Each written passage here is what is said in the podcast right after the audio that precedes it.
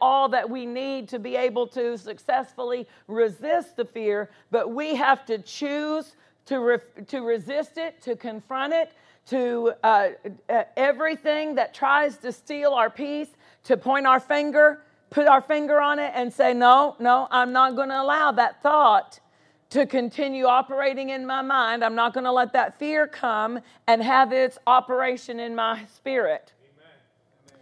Fear is the author of discord and stress in our lives. It's the author of stress. He says here, distressed and agitated.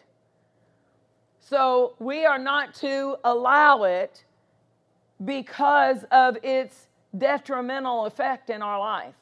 God did not create you to, to, to put fear in your engine.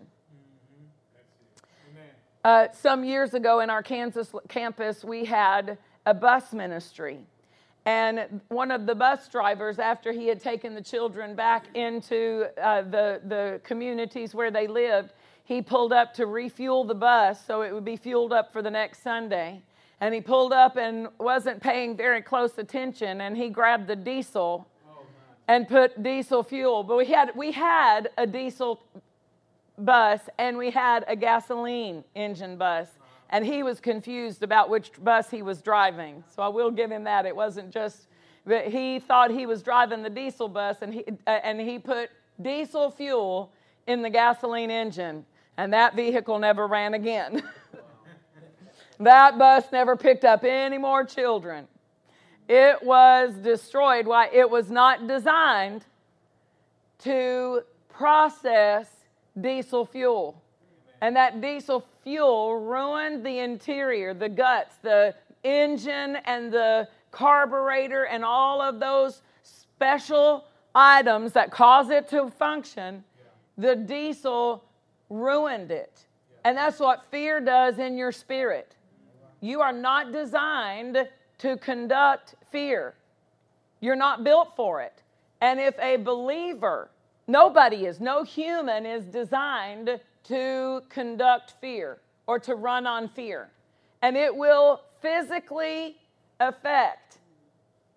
Science has proven that worry causes hypertension, that worry causes uh, um, ulcers. Worry, worry can affect you physically, can destroy things in the lining of your stomach because of worry. Now, think about that. Can affect your heart because of worry. Well, if and worry is a form of fear. Worry is, is like that, that repetition of fear that is just cycling and looping in your understanding.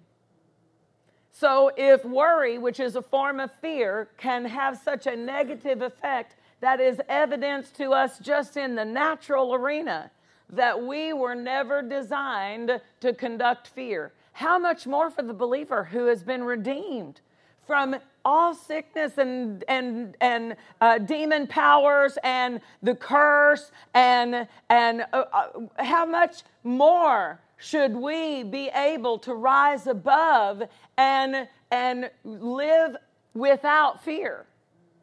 Right? Amen. So, with this idea, this understanding that God is 100% against us allowing any form of fear for our good. It's because He loves us enough to say, Fear thou not for I am with thee. Be thou not dismayed, I am your God. And every time you see him telling someone not to fear, most generally you'll find him in that same area telling them, I'm here, I'm with you. Why would you fear? Right? The, the, the,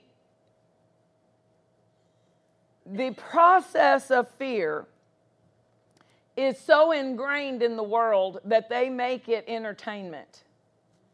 It is so acceptable that they make entertainment and millions of dollars off of horror movies, off of things that are suspense thrillers, they'll call them.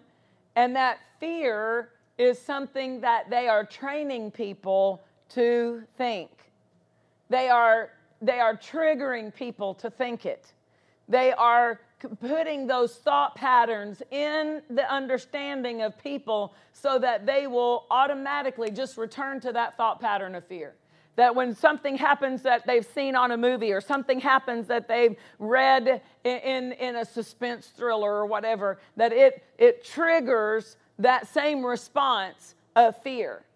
Well, you and I, we're renewing the mind. Amen. And part of the renewing the mind is, is removing all of those triggers and removing all of those things that would have caused a fear response and in its place putting a trust response, a faith response, a love response that will help us maintain a thought and a flow of the Spirit that are from God's Word and from God's Holy Spirit. So I want to look at Isaiah chapter 8 because God talks to us about not allowing the same thing that the world fears to be in us. It's really quite plain, and I am going to ask for the amplified in this. In Isaiah chapter 8, verses 11 and 12. Isaiah 8, 11, and I'll read the King James first. It says, For the Lord spoke this to me with a strong hand. He spoke this to me with a strong hand. So he was very serious about it. It was a dealing of the Lord that was that was it was a a a serious dealing.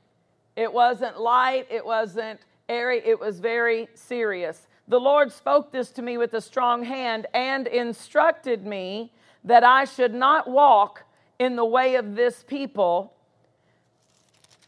saying, I should not walk in the way of this people, saying, Say ye not a confederacy to all them to whom this people shall say a confederacy, neither fear ye their fear, nor be afraid. Now, let me read this from the Amplified because it does help us a little bit. Uh, it says in the Amplified, the Lord spoke this to me with a strong hand upon me and warned me and instructed me not to walk in the way of this people, saying, Do not call conspiracy or hard or holy all that this people will call conspiracy or hard or holy. So there are some things we're not supposed to call hard say, oh, but that's hard. Not for us. Not for us. I don't have to call it hard. And, and it's going to be what I call it. I'm going to call it simple and easy. When I was in that process of coming out of debt, there were people who heard what we were attempting to do and they said, oh, that's hard. That's going to take you a long time. That's hard. And that, no, simple and easy when when we have the opportunity sometimes you know at conferences or different things people will ask us where we pastor and so you know you try to explain we pastor in kansas and in, in kansas city kansas and in little rock arkansas. And the first thing they want to say is that's hard. And so there are a lot of times we just don't tell people. Just, just, just pull it out just uh, you know we'll just pick one. But uh, when they find out if they if, if someone tries to say it's hard i've had to verbally say it's not hard there's a grace for it god's given us a grace for it because i refuse to allow that to be a label stuck over the call of god on my life amen, amen? if god's called us to do it he's provided his grace and his provision to make it and, and he said, the more valuable our time becomes to him, the more he is going to help us redeem our time. So the more that we are growing, Pastor and I, and, and bringing our time into a position of importance to God, he's making it easier. With, with air, aircraft, it is in our future. Amen. You know how easy it would be just to be able to get on our little plane and fly up to Kansas and, and minister what needs to be ministered, whether it be a Wednesday night or a, a Sunday, and to be able to come back. That's the plan of God. And so the grace is on it. It's not hard, it's easy. It's not hard, it's easy. And so don't call it hard. Don't call it hard. Sometimes there have been things that have happened in people's lives, opportunities that came in, and because it was different or because it required a, a different level of commitment, then they began to pull back and say, Oh, it's hard. You know, it's kind of hard to be at every service. It's not hard. Amen. Amen. Praise God. Amen. It's not hard. It, it, there, it's easy. So we don't call it hard if God doesn't call it hard. Amen. Amen? And then the Amplified goes on and it says, uh, Do not call conspiracy or hard or holy all that this people will call conspiracy hard or holy. Neither be in fear of what they fear. That's an indicator. If they're fearing it, I shouldn't. If they're in fear of it, I should not respond that way because they're in fear because they don't have who I have in their life. They don't have God in their life. I do. I do. So if I know God is for me and I know God is with me, what shall I be afraid of? Who will I fear? Right? Who will I fear? The Lord is my light and salvation. Who will I fear? Right? Who will I fear? And so he says, Do not call it hard and don't fear what they fear. And then it says this, and don't make others afraid and in dread. Don't make others afraid and in dread.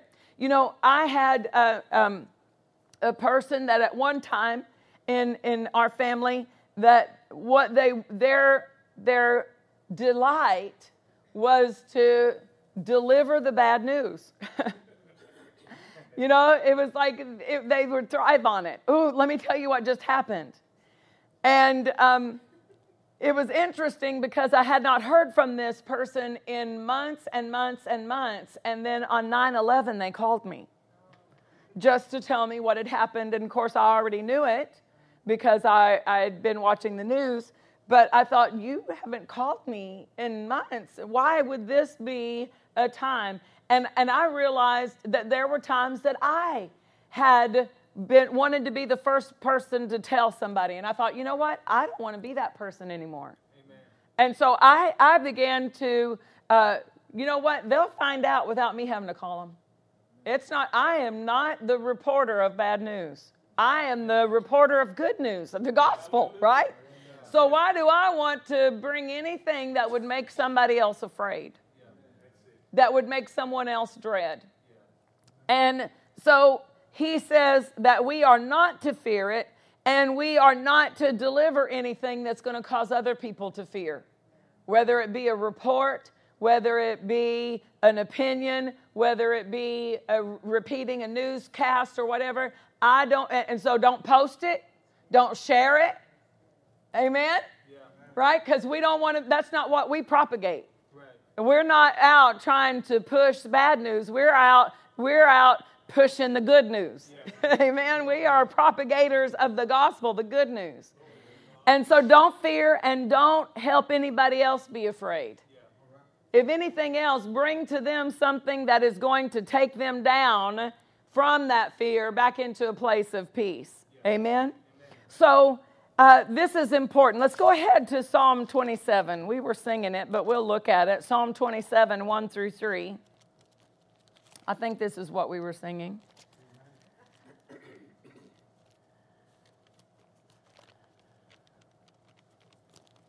Praise God. Psalm 27, verse 1 The Lord is my light and my salvation. Whom shall I fear? That is the correct attitude. That is the correct perception.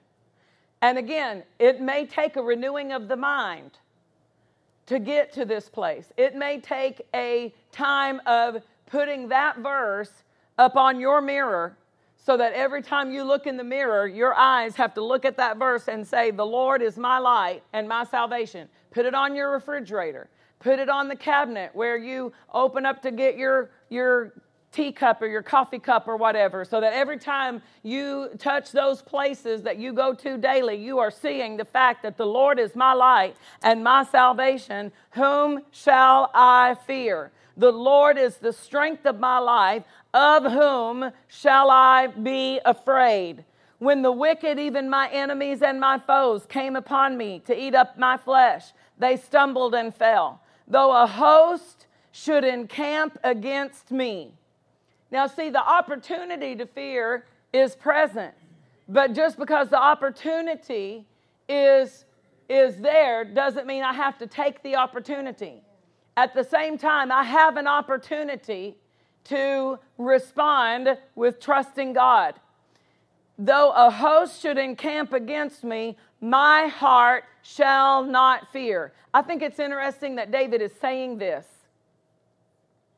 you got to say it sometimes. I shall not fear. You've got to determine it in your heart and then declare it out of your mouth. I shall not fear, even though a host should encamp against me, my heart shall not fear. Though war should rise up against me, in this will I be confident. In what? The Lord is my light and my salvation. He's my rescue. He's my help.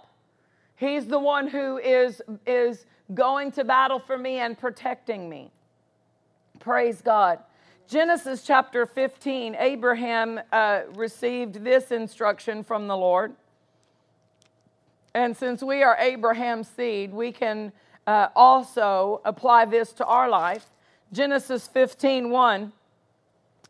After these things, the word of the Lord came unto Abram in a vision, saying, Fear not, Abram, I am your shield and your exceeding great reward.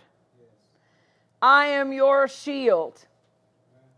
The Amplified says, I am your shield, your abundant compensation, and your reward shall be exceedingly great. Now, normally I come to this verse because I am building my recognition that He is my abundant compensation, my exceeding great reward. But I also want to notice it says He's my shield. Yes. A shield yes. in the Bible days is different than the Captain Marvel shield that looks like the size of a pie plate, right. you know. If the shield was a shield that covered the whole body. And this says God is our shield. God, this is covenant talk, covenant interaction. I am your shield. I am the shield of your life. I am your protector. I am your shield. I will cover. There's God is our complete covering. And there's not one area of our life that God has not got it covered if we will refuse to fear. God's got us covered as long as we stay in that place of trust. But if we violate that and allow fear to come in and displace the trust, God is hindered in what He can shield us from because we, through fear, can open the door to what He desires to protect us from. Praise God. So, by refusing to fear, we set ourselves up for His abundant compensation, for His protection in our life. Praise God. Now, again, I said God did not build us or design us to operate fear. Let's look at Romans chapter 8 and verse 15.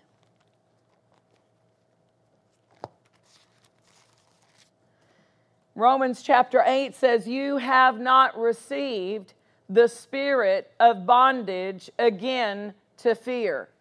What does that word again indicate? You have not received the spirit of bondage again. Well, before Christ, we know that the book of Hebrews says that he delivered those who, through all of their lifetime, were subject to bondage through the fear of death.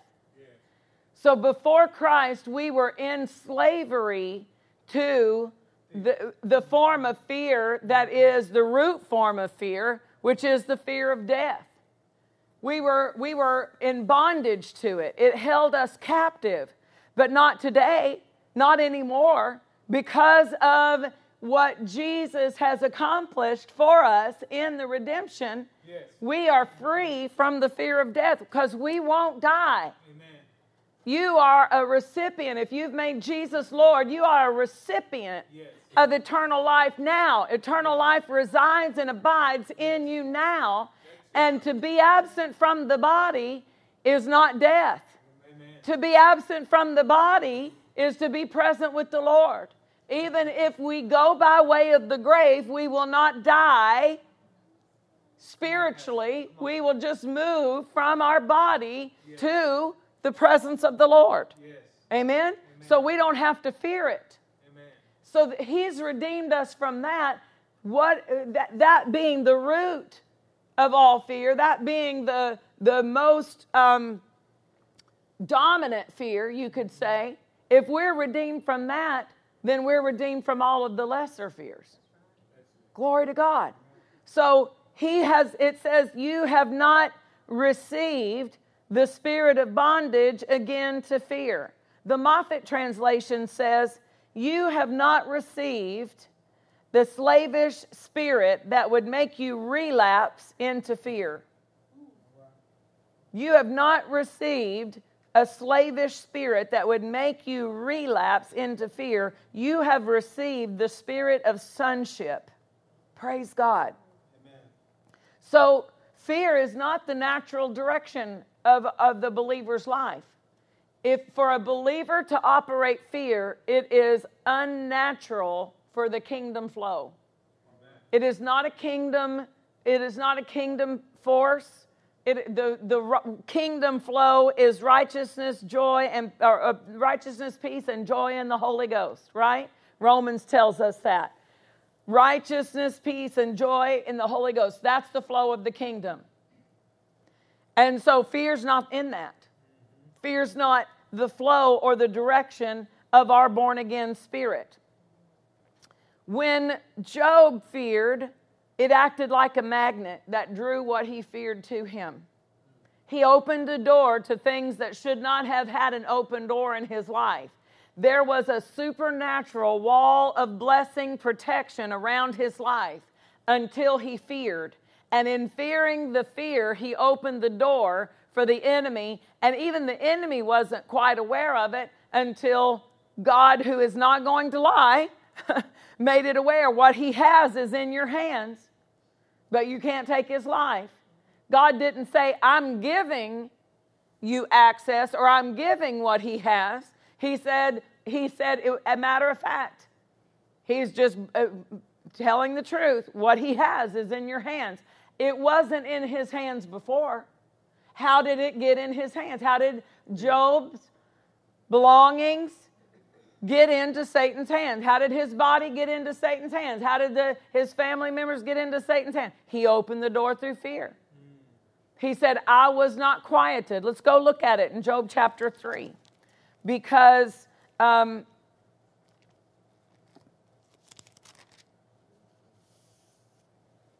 it gives us an indication of how the doors get opened.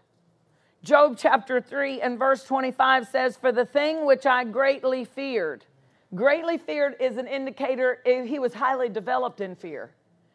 It wasn't a fear that just happened once, and it wasn't just a fear that happened a, a, a couple of times or just recently. It was something that he had been practicing.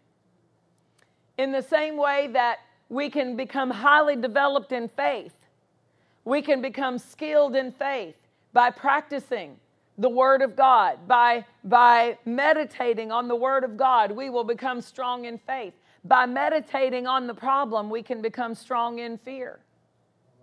And it says, The thing which I greatly feared is come upon me. What did he greatly fear? Well, back up to chapter 1 and let's read verse 5. And it was so when the days of their feasting were gone about that Job sent and sanctified them and rose up early in the morning and offered burnt offerings according to the number of them all, speaking of his family. He's offering burnt offerings, so it sounds like it's a spiritual activity. But the spirit in which he's doing this activity is not a spirit of faith, it is not even honor for God, it is fear of what his children have done. He, it, and we see it because out of the abundance of the heart, the mouth speaks, and it tells us in the next few words what Job said. So, this is what was in his heart in abundance. It may be that my sons have sinned and cursed God in their hearts. Thus did Job continually. The center column reference of my Bible says all the days.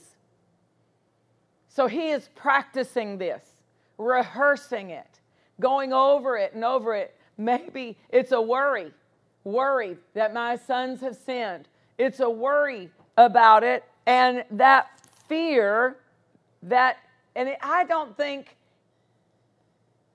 it started with a, a, a, a sudden fear. I think it started with a thought. Just the same way Eve was attacked with a thought and Jesus was attacked with a thought and the Satan he he uses the same tactics. He doesn't have any new ones to create. He just brings those thoughts. Remember the word diabolos. His name means uh, it's it's a picture of a ball hitting against a, a wall over and over. The idea is to be able to penetrate to penetrate and to build a road in to the understanding. And so that's a description of how Satan operates. And so I think that continual thought coming against and feeding on that thought and meditating on that thought until that thought grew, he became highly developed in that worry, which is a flow of fear, until he greatly feared he greatly feared. He said, The thing which I greatly feared is come upon me, and that which I was afraid of is come to me. Why? Because faith and fear both operate like magnets. They draw to us. If I am believing and I have faith, I am like a magnet drawing that spiritual supply of what I'm believing for into my life. Well, fear operates in that same pattern. It is like a reversal, a, a, reverse operation. It's, it's believing for something in the negative vein. And you're not, it's not because you want it, but just you believe that it could happen to you. Not you, those other people. And it, that it's a, it's a faith in the negative, a faith in the power of the enemy, a faith in the curse, a faith in, in, in the lack, a faith in, in financial failure, whatever that that negative faith and i'm using the word faith just to give us a indicator of where it's operating if if a person believes that they're going under if they believe they're not going to be able to pay those bills if they believe that they're they're going to be the first ones to get fired if they believe that even though there may not be any natural evidence but they're believing it they are, are like that magnet drawing it to them and positioning themselves in a place where the enemy can uh, operate. And so he said, The thing which I greatly feared is come upon me, that which I was afraid of is come unto me. The good news says it this way everything I fear and dread comes true. The Young's Living uh, translation says, For a fear I feared, and it meets me. A fear I feared, and it meets me. What I was afraid of does come to me. So, do you see why we don't fear? do you see why we need to resist it? We don't let it operate in our heart because I don't want to draw to me something that I'm not supposed to have in my life. Amen. So, I'm just not going to fear it. I'm just going to believe God. I believe God. Say it. I believe God. I believe God. I believe God. Now, verse 26 is also an indicator to us. He says this I was not in safety, neither had I rest, neither was I quiet. Yet trouble came. I was not in safety, neither had I rest, neither was I quiet. Uh, have mercy. Have mercy. Well, that's an indicator. Remember, let not your heart be troubled. Don't let it. If He said, don't let it, you cannot let it. You can choose to say, I will not allow my heart to be troubled. I won't let it. It's in my power to not let it happen. He was troubled. There was no rest, no quiet in his heart, no stillness, no peace in his heart. Oh, mercy. Let me show you you, though. That's not you.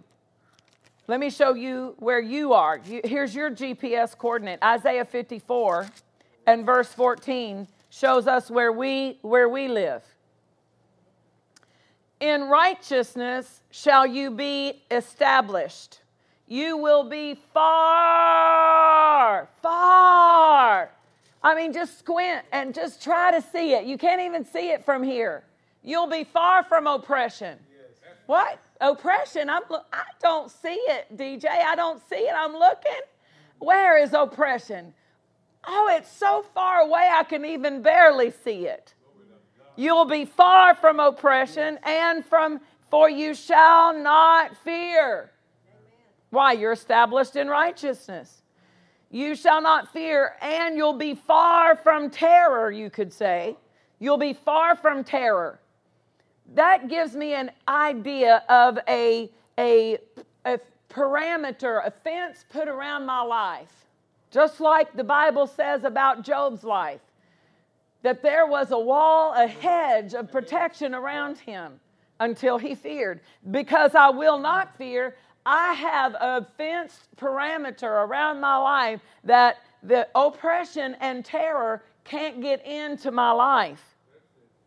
They cannot come near me, it says. It shall not come near.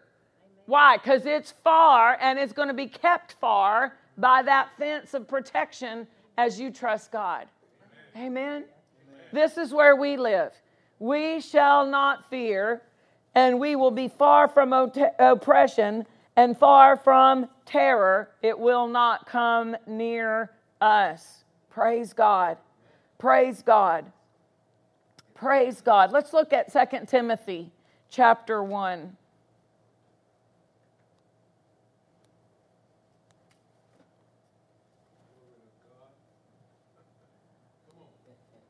Thank you, Jesus.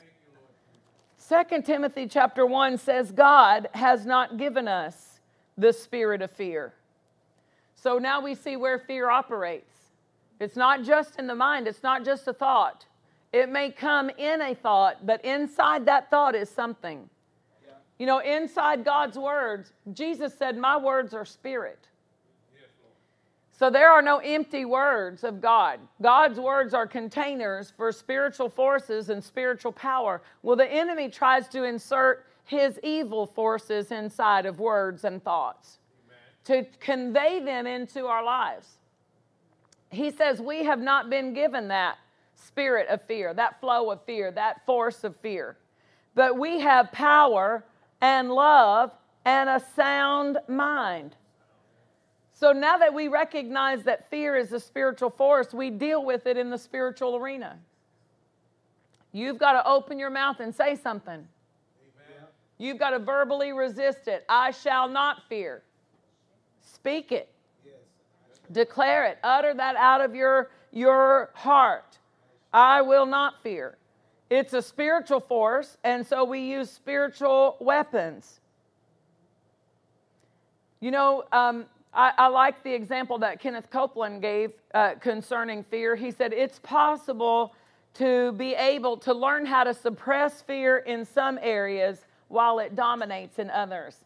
And he used the example of a bull rider who can get on the back of a uh, mean, ornery bull and ride that bull but then get in their truck and be so in fear of financial lack. Yeah. And he might look really brave in one arena because he's learned how to suppress the fear in that area fear of falling off, fear of being trampled, fear of the animal, right? He's learned to suppress that fear. But there are other areas where fear is because it is a spiritual force we've got to deal with it spiritually, not just try to suppress it, not just try to control our thoughts about it, but to deal with the spiritual force of that fear. And, and so uh, we use spiritual weapons. And words are our weapons. The sword of the Spirit, which is the Word of God, that's a weapon for us to use. The name of Jesus is a weapon for us to use. It has to be verbally uttered to, to apply the authority of Jesus' name. Amen. So, these spiritual weapons. Let's look at these three things that God has given us, though. This word power is the word dunamis. This word power is the word dunamis. And the word dunamis is talking about a supernatural ability, a miracle working power. God has given us power. Hallelujah. But fear tries to prevent us from operating in the power that we have as a New Testament believer. If a person is allowing fear, it's going to interrupt that flow. He's given us a, a sound mind. A sound mind the mental disposition of the believer is never supposed to be fear ruled. Look with me at Philippians chapter 4, verses 6 and 7, and I'm going to read this from the Amplified Bible. Philippians chapter 4, verses 6 through 7. It says, God's peace shall be yours, that tranquil state of a soul assured of its salvation through Christ and so, fearing nothing from God and being content with its earthly lot of whatever sort that is, this peace shall garrison and mount guard over your heart and minds in Christ Jesus. The peace guarding the heart and guarding the mind.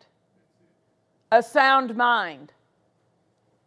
Hallelujah. Not a fear ruled mind not a mind that allows fear thoughts and fear perceptions. Hallelujah. We can't confront it. Eh, we can't let it go unconfronted. We have to confront it. We have to confront any type of fear that tries to come into our heart or in our mind. And this peace of God, if you'll learn peace, and I'm going to say it that way because before Christ, I had no understanding of what the peace of God was. I did I had never experienced it before, and so I lived a life that was always up and down. Chaos was the norm for my life.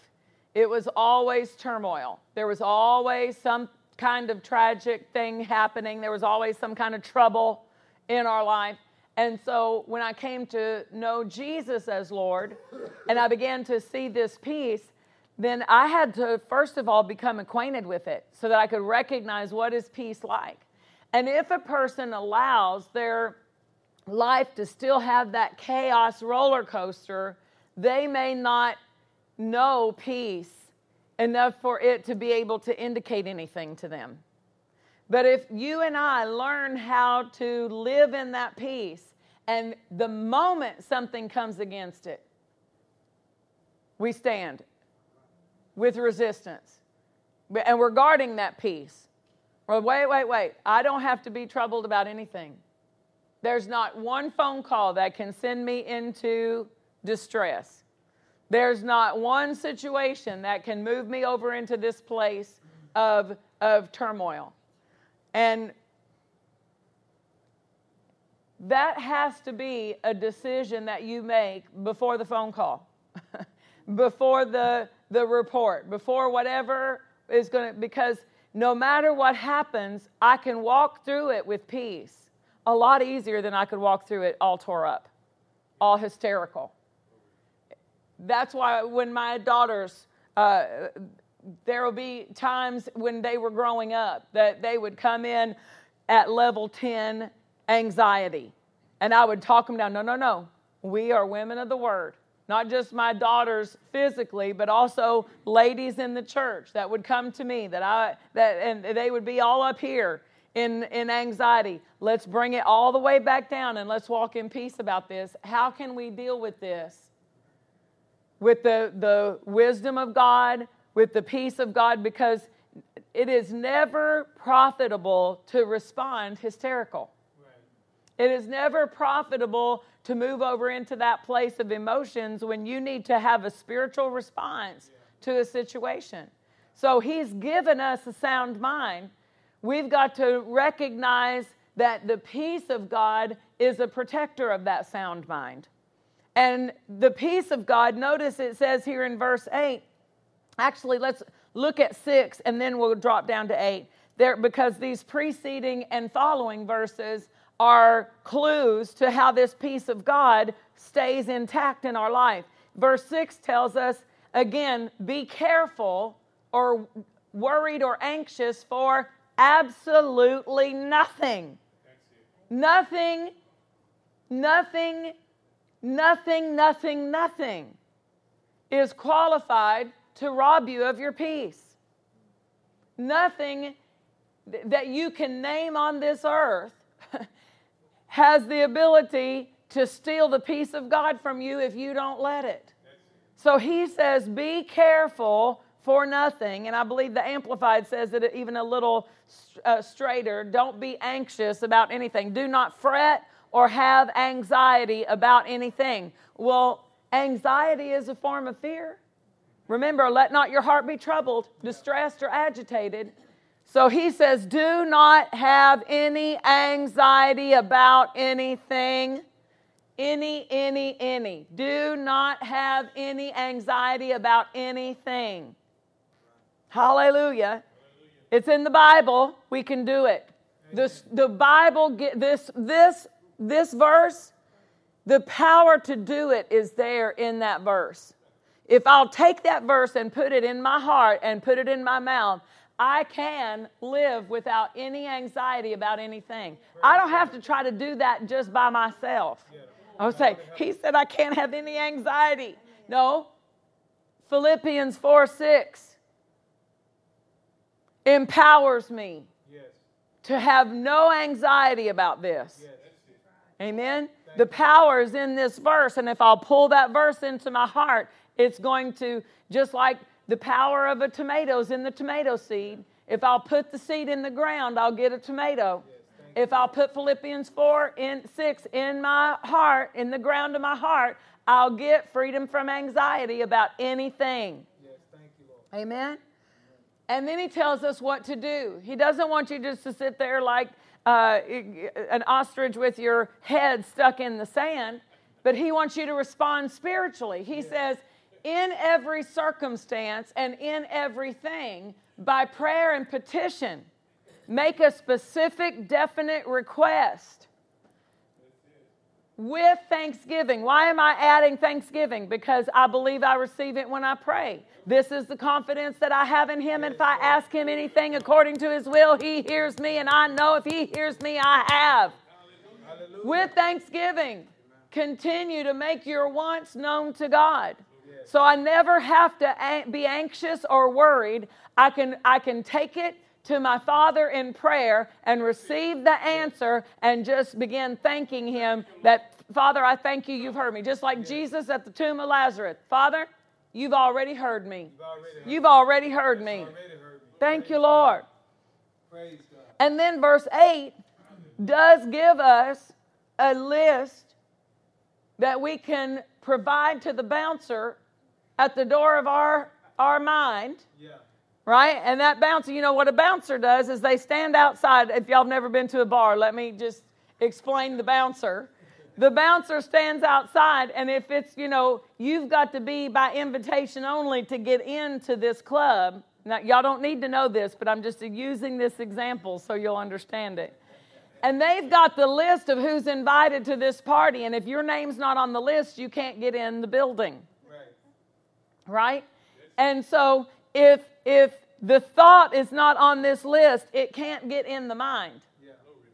If you've set up that that security system at the door of your thinking. Finally, brethren, whatsoever things are true, whatsoever things are honest, whatsoever things are just, whatsoever things are pure, whatsoever things are lovely, whatever things are of good report, if there be any virtue and if there be any praise, think on these things. Think on these things. Yeah. So fear's not on the list. Worry's not on the list. If it starts with what if this happens, it's not on the list. So we need to refuse it entry. You cannot enter into my thoughts. You cannot enter into my heart.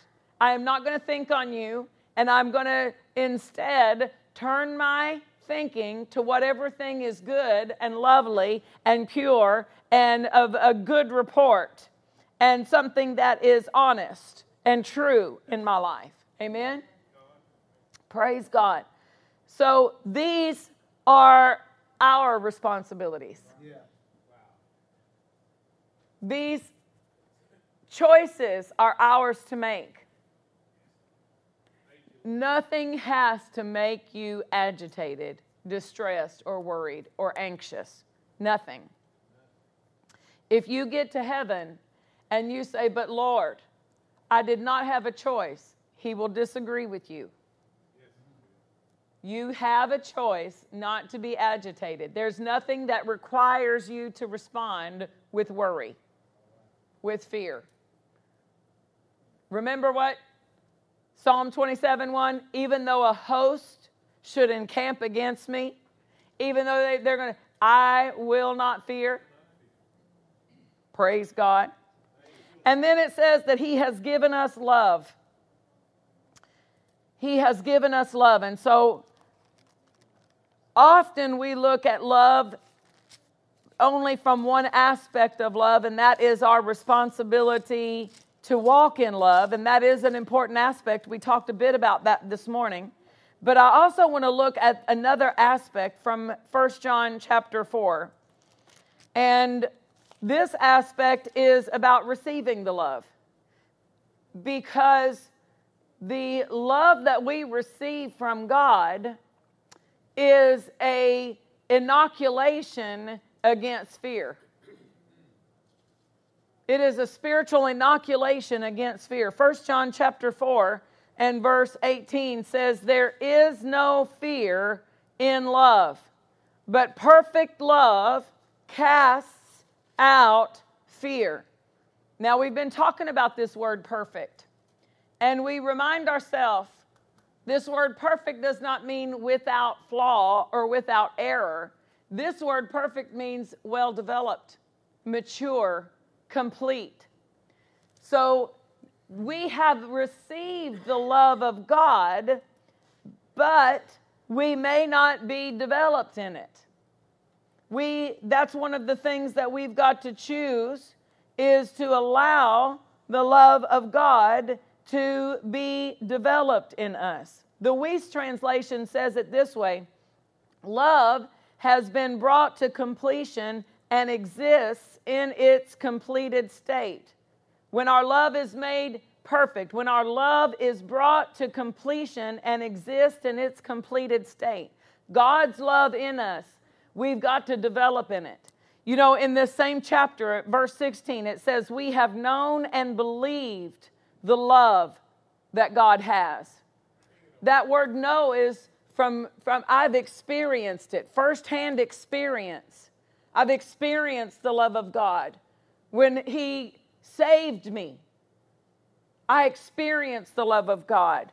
And then I've got to take that love that I've experienced and start trusting in it and start believing in it so that I know and I believe the love that God has for me. And as we grow and develop in that love that God has for us, trusting in it, believing in it, experiencing it, not just one time back the day we gave our heart to the Lord, but, but visiting and revisiting and fellowshipping with the love that God has for us and strengthening ourselves in the love that God has for us. Isn't that what that prayer in Ephesians is talking about? That we would be rooted and grounded in love. So that rooting is not, uh, that's talking about growth. It's talking about something that grows and grows and grows. And the more that it grows, it stabilizes us even more. That those root systems are digging down into the bedrock of our life and making us so immovable away from the love of God that what shall separate me from the love of God? Is it tribulation or distress or persecution? No. In all of these things, we are more than conquerors, right? What shall separate me from the love of God? I've got to have my roots in that love and allow that love to be developed in me. Not just me doing love actions and acting in love. That's that's a result of me being rooted in the love that God has for me. The more you experience the love of God personally, the easier it is for you to walk in love. Because you've got to receive it to be able to, you know, the moon, we use the example of that believers, we don't generate light, we reflect the light from our sun. Just like the moon doesn't have any moonlight, it's really sunlight reflecting off the moon. The moon itself cannot generate light, correct?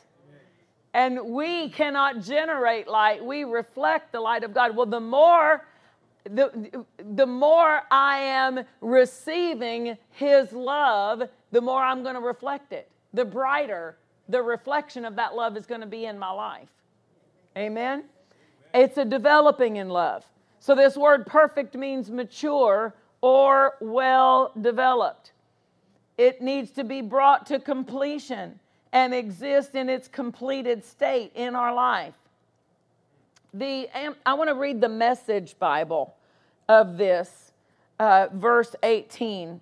There is no fear in love. It says in the message translation God is love. When we take up permanent residence in a life of love, we live in God and God lives in us. This way, love has the run of the house, becomes at home and mature in us. We want love to have the run of the house. Amen. We want love to become at home and mature in us so that we are free of worry on Judgment Day. Our standing in the world is identical with Christ. There is no room in love for fear. Well formed love banishes fear. Well formed love banishes fear. Hallelujah. And then it says this the King James says, He that fears is not made perfect or well developed or completed in love. The message says, since fear is crippling, a fearful life, fear of death, fear of judgment, since a, a, fearful life is one not yet fully formed in love. A fearful life is one not yet fully formed in love. Hallelujah. And that's not for someone to get under condemnation about. It's just a recognition. Now I know what to use. Now I know what to give my attention to the love of God. Fear, when, when the enemy brings thoughts, and I'm closing, look at me close. when the enemy brings thoughts, yeah. what confuses people often is there's such a reality with it there he can he can bring feelings. You know when we experience the presence of god there are some times in the manifest presence of god we we sense his presence right? There, that, there are times that we've seen seen the glory. There are times that we've known just there are there are are things that that the whole the presence of the holy spirit as god moves in our midst that we we have that reality of it that there are things that that corroborate what he's saying and doing. Well the enemy he likes to bring feelings to try to corroborate what he's threatening to. Things that seem so real.